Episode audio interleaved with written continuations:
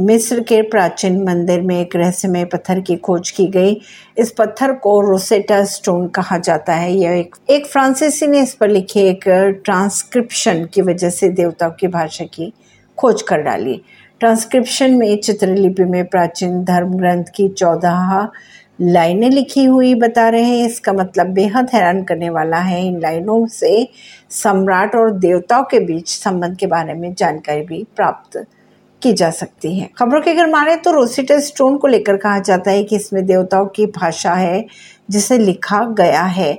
British museum में इस पत्थर को रखा गया। किंग टॉलेमी वी के युग के पत्थर की यह विरासत है। किंग टॉलेमी वी ने 204 से एक सौ इक्यासी ईसा पूर्व तक टॉलेमिक मिस्र पर शासन भी किया था। आगे की बात यह है कि रोसिटा स्टोन टूटा है और इसका बाकी भाग नहीं मिला।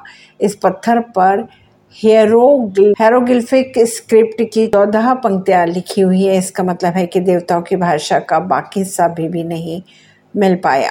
सिंह नई दिल्ली से।